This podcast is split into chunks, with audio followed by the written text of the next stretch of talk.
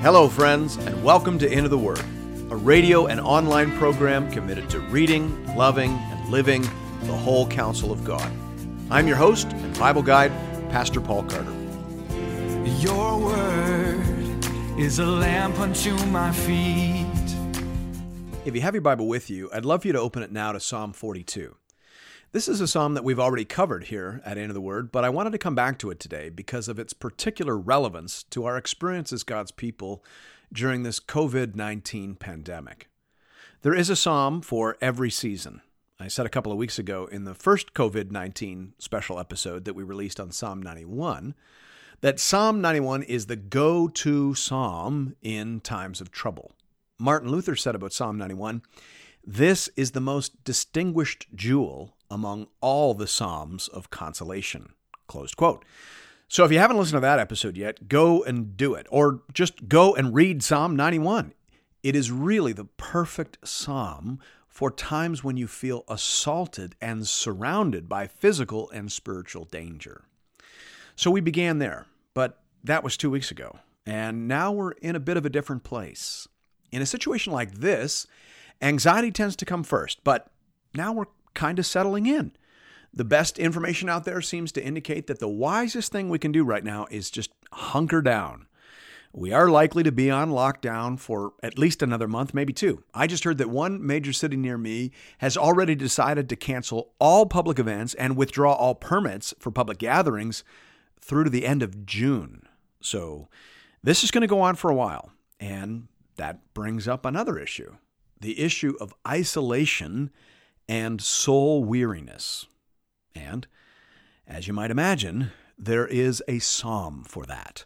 Psalm 42 is the classic psalm for spiritual longing. It helps us give voice to what we're feeling right now. It, it helps refine how we think about what we're feeling right now. And that's one of the main reasons that we read the Psalms. St. Augustine told his people, Form thy spirit by the affection of the psalm. If the psalm breathes the spirit of prayer, do you pray? If it is filled with groaning, groan also thyself. If it is gladsome, do thou rejoice also. If it encourages hope, then hope thou in God. If it calls to godly fear, then tremble thou before the divine majesty. For all things therein contained are mirrors to reflect our own real characters. Let the heart do what the words signify. So, this psalm, Psalm 42, gives us permission to feel what we are feeling right now. And it helps us to express what we're feeling right now. But then, most important, it tells us what to do with how we're feeling right now. It is the psalm for the hour. Now, my Bible provides a brief ascription to this psalm. It says, To the choir master, a maskil of the sons of Korah. The ascription means only that it belonged to the sons of Korah. They sang it, it was part of their repertoire. But it doesn't necessarily imply that they composed it, and in fact, it has traditionally been understood as a psalm of David. W.S. Plumer, for example, says, It well suits the case of David in his long exile from Jerusalem in the days of Saul. Closed quote.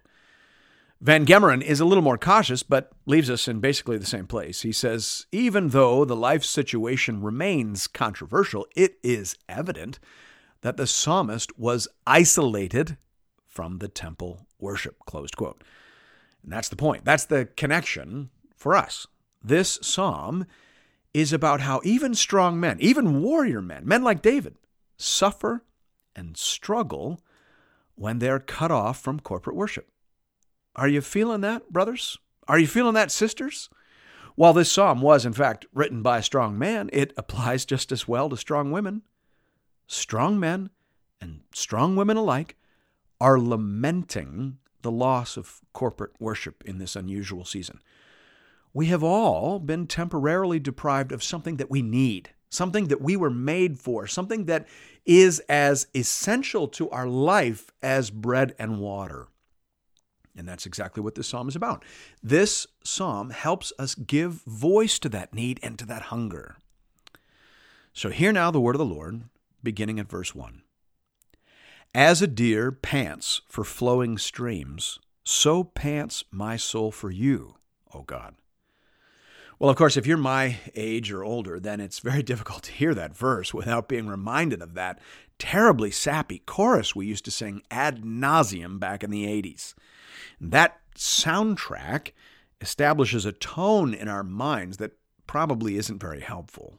This is not a sappy psalm. This is a strong psalm.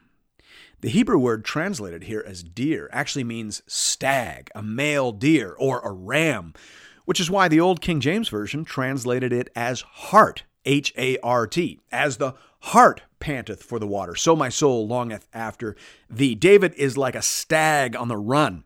And because he's on the run, he can't stop. He dare not stop for the life giving water of corporate worship. That's what's going on here. So th- this is way closer to Lord of the Rings than to the sappy chorus we used to sing in the 80s. And making that switch in the soundtrack of your mind might actually help you get into the right headspace for the rest of the psalm. In verse 2, David says, My soul thirsts for God, for the living God. When shall I come and appear before God? My tears have been my food day and night, while they say to me all the day long, Where is your God? These things I remember as I pour out my soul. How I would go with the throng and lead them in procession to the house of God with glad shouts and songs of praise, a multitude keeping festival. Religious festivals in those days involved feasting. The Israelites looked forward to those festivals because they were often the only time that they got to eat meat. But David is cut off from all that now. He says, My tears have been my food day and night. That's, that's what I'm eating. Like a hungry man, David is dreaming of food, the food of worship. And of course, a lot of us are feeling the exact same way. There, there is a taste associated with our New Testament worship, isn't there? And we are, by and large, cut off from that. There, there's a lot that we can do online, and we're thankful for that. But communion, the Lord's Supper, probably isn't one of those things. And we miss that. We, we long for that. Because, like David right now, it feels like we're just chewing on our tears in the meantime. And yet, David doesn't want to wallow in despair, so he starts talking to himself in verse 5. Why are you cast down, O my soul? And why are you in turmoil within me? Hope in God, for I shall again praise him, my salvation and my God. My soul is cast down within me. Therefore I remember you from the land of Jordan and of Hermon, from Mount Mizar. Dr. Martyn Lloyd-Jones, of course, said famously that the key to avoiding depression was to spend more time talking to yourself than listening to yourself. And we can see David doing that here. He's pastoring himself. He's he's leading himself. Why are you cast down? Hope in God, you knucklehead. He's got this in hand. You'll praise him again. This isn't going to last forever. We've been through things like this before. God was faithful then. So there's no reason to suspect he won't be faithful this time. We jump back into the text of verse 7. These are familiar words. Deep calls to deep at the roar of your waterfalls. All your breakers and your waves have gone over me. I love what J. Alec Motyer says about this phrase. He says, The deep was, in pagan thought, considered an independent force, antagonistic to the ordered work of the Creator. There may be a suggestion here that behind his human adversaries there lie hidden dark forces of evil, regarding which he reminds himself that any and every power at work is but a tool in Yahweh's hand. Satan's breakers are Yahweh's waves. Closed quote. That is well and helpfully said. Verse 8 By day the Lord commands his steadfast love, and at night his song is with me. A prayer to the God of my life. Here we see David taking his eyes off those dark, hidden forces and putting them squarely upon God. That's the decision you have to make to win the battle over your own fears and depression. And David is doing that. I will not stare fearfully into the dark. I will look to God who is with me in my prayers and in my song. I will praise and pray my way out of these shadows. So help me God. Verse 9 I say to God, my rock, why have you forgotten me? Why do I go mourning because of the oppression of the enemy? As with a deadly wound in my bones, my adversaries taunt me, while they say to me all the day long, Where is your God? Here we see that David's prayers were not mere platitudes. He asked real questions, but he asked them in faith. I say to God, my rock, why have you forgotten me? That's faithful questioning. David takes his hurts and his injuries and his concerns to God, and then he takes what God gives him in that exchange and he turns around and speaks peace and truth to himself. We see that in verse 11 as the psalm comes to a close.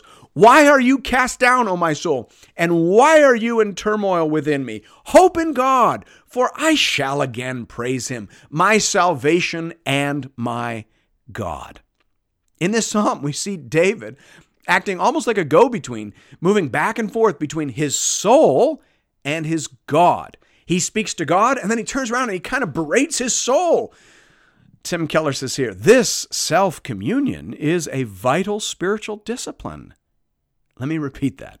This self communion is a vital spiritual discipline. Brothers and sisters, this is the work we need to do. We need to lead ourselves in this hour. We need to deal honestly with how we're feeling. But before we share how we're feeling, before we post on Facebook or vent on Twitter, we need to do as David does here. We need to take our feelings to the Lord. Tell him the truth. God, this is how I'm feeling. Then let him speak to you. Let his word address your hunger and frustration. Do that work. Go back and forth. And like David did, let God have the last word. And only after God has spoken to your soul should you or I or anyone else be speaking and teaching other people. That's the work we need to do, brothers and sisters, and we need to do it right now. This COVID 19 thing could go either way for the church. On the other side of this, we could find ourselves with a unique opportunity and with increased influence that by God's grace we could leverage for ministry and witness in this world. Or we could be the knuckleheads who spoke without thinking, who passed on silliness and panic, who ranted like lunatics against the government, and who just generally did not sound like people who know the Lord. So that's the challenge. This psalm gives voice to how we're feeling. But then it curbs, corrects, and corrals those feelings. So this is the psalm we need to wrestle with before we go back out into the world. Just like Psalm 91 was the psalm for the start of this crisis, I believe that Psalm 42 is the psalm for the middle of this crisis.